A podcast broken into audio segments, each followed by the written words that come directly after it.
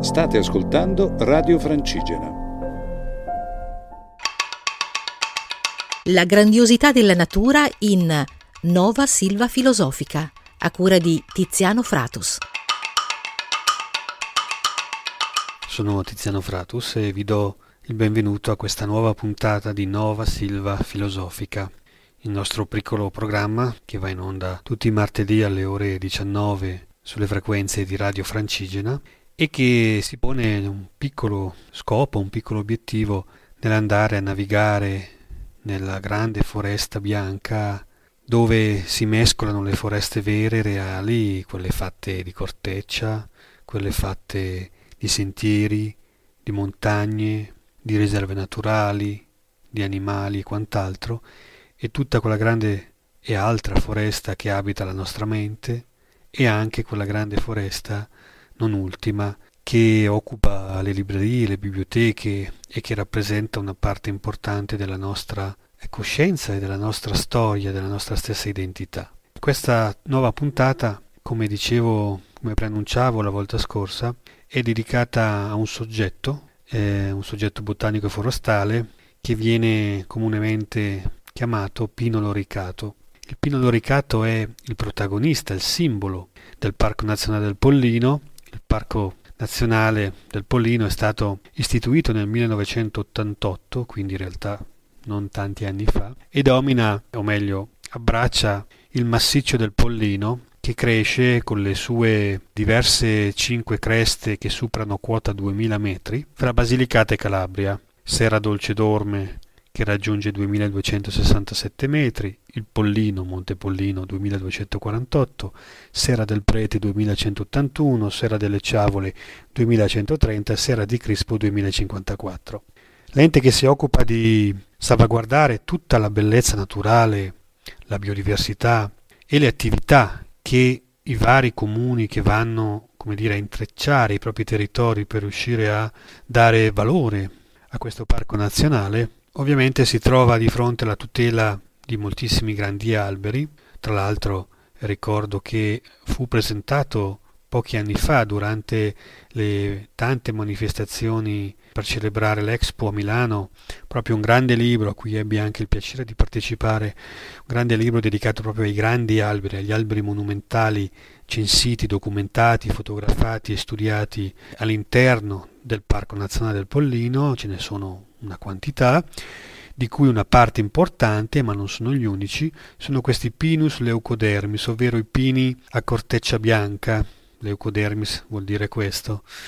che sono una specie che per lungo tempo è stata considerata esotica, quindi importata, si parla di fitomigrazione, ovvero una specie che nell'arco delle ultime migliaia di anni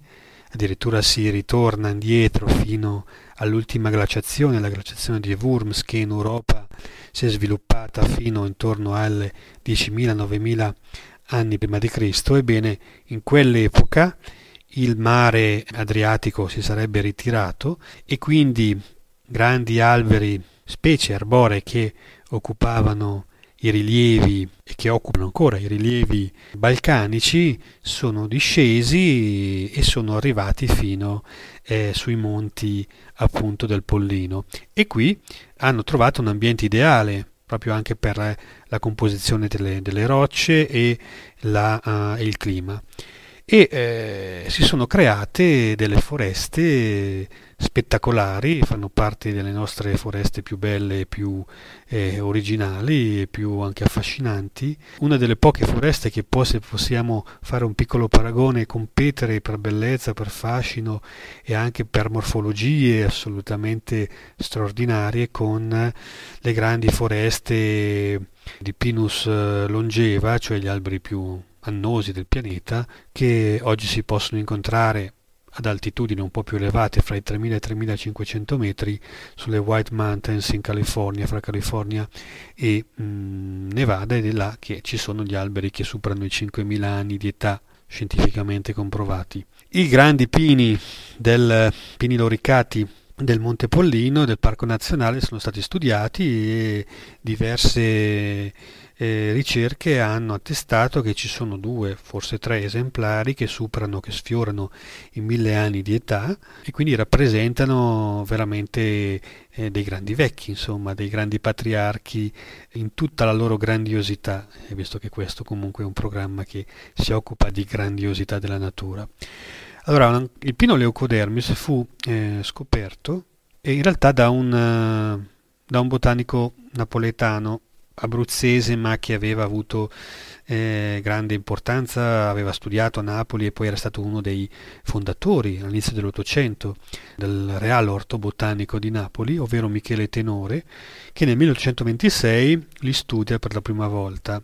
ma crede che questa specie sia un'altra specie e quindi li associa. Poi negli anni 60 dell'Ottocento, 1863-1864, ci sono due botanici, uno svizzero che si chiamava Konrad Christ e l'austriaco Franz Antoine, che invece definiscono una nuova specie indipendente rispetto a quella a cui Tenore aveva guardato e il loro studio viene fatto su degli esemplari che erano presenti sul Monte Olimpo. Infatti il Monte Olimpo è uno di, di quei luoghi dove appunto il pino che noi oggi chiamiamo loricato e arrivo a spiegare perché,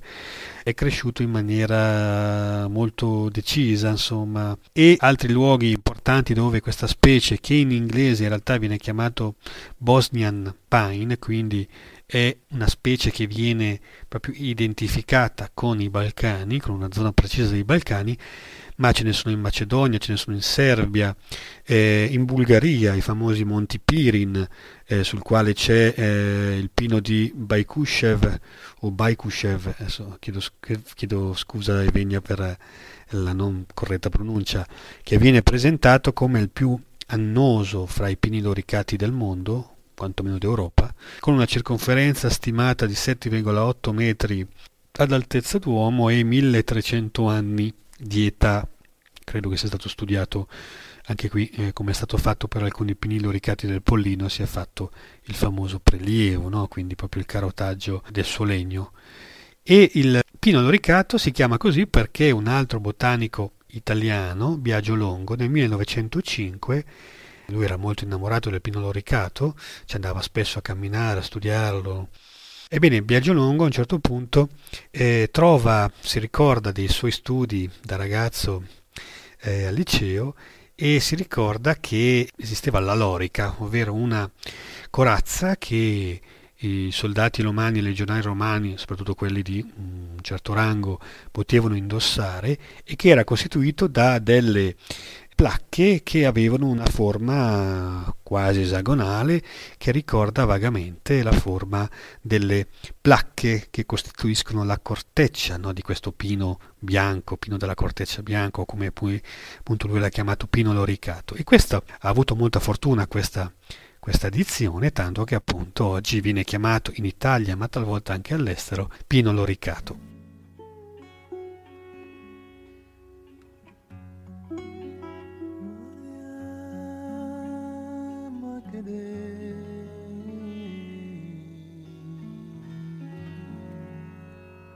So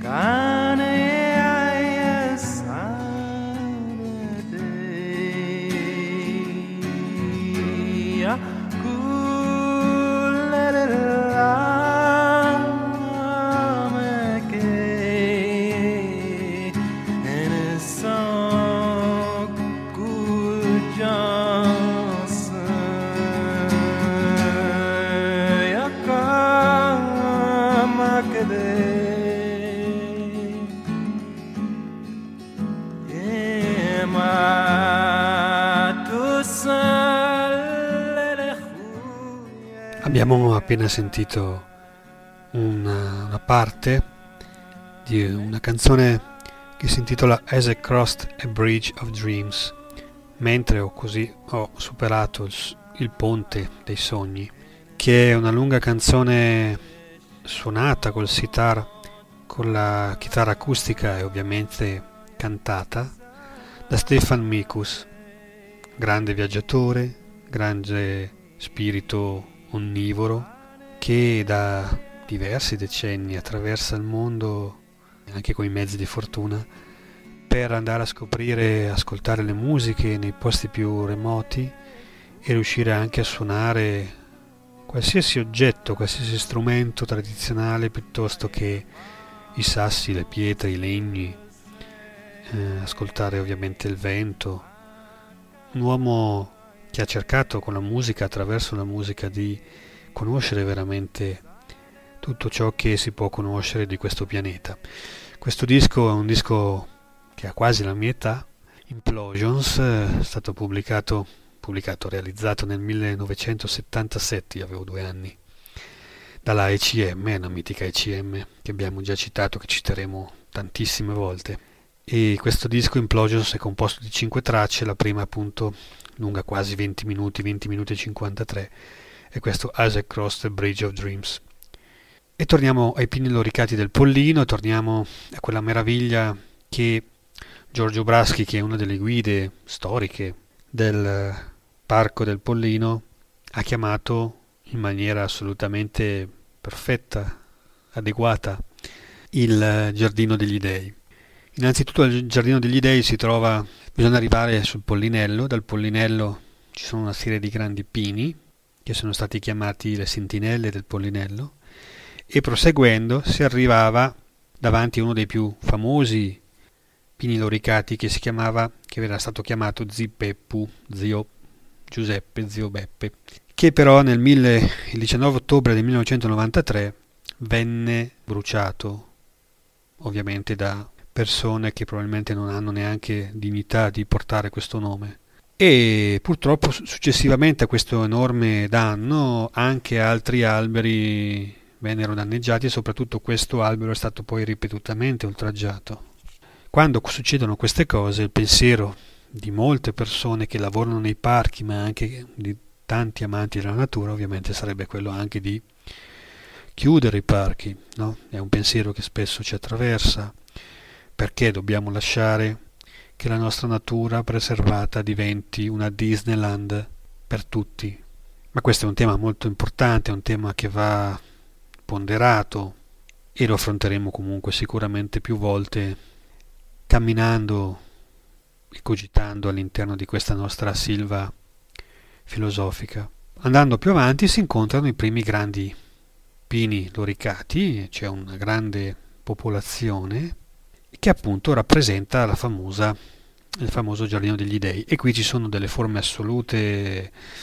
molto diverse, ci sono alberi fatti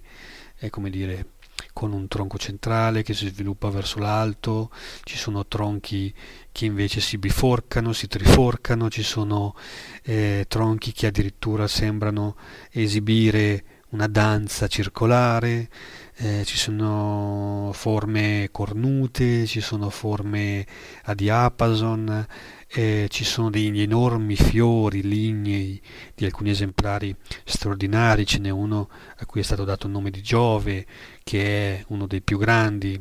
eh, ho avuto piacere anche di fare tante foto vicino a questi bellissimi alberi. Comunque quello che uno si trova di fronte quando si trova al Giardino degli Dei veramente è qualcosa di inimmaginabile finché uno non riesce a visitarlo. Quindi io consiglio a tutti voi eh, di guadagnare magari per le vostre vacanze, soprattutto le vacanze estive,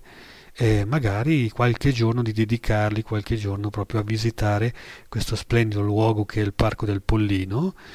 e eh, di farvi accompagnare da una guida esperta, ce ne sono molte che lavorano in quella zona e potete rivolgervi direttamente ovviamente alla struttura del parco nazionale o anche fare una piccola ricerca, in internet si trovano varie guide molto capaci eh, che vi possono accompagnare per una bella camminata fino sulle valle creste che vi dicevo all'inizio e, e soprattutto qui, in questo meraviglioso luogo che è il Giardino degli Dei, dove noi possiamo vedere forse i più belli, o quantomeno i più fascinosi, pini loricati d'Europa. A presto.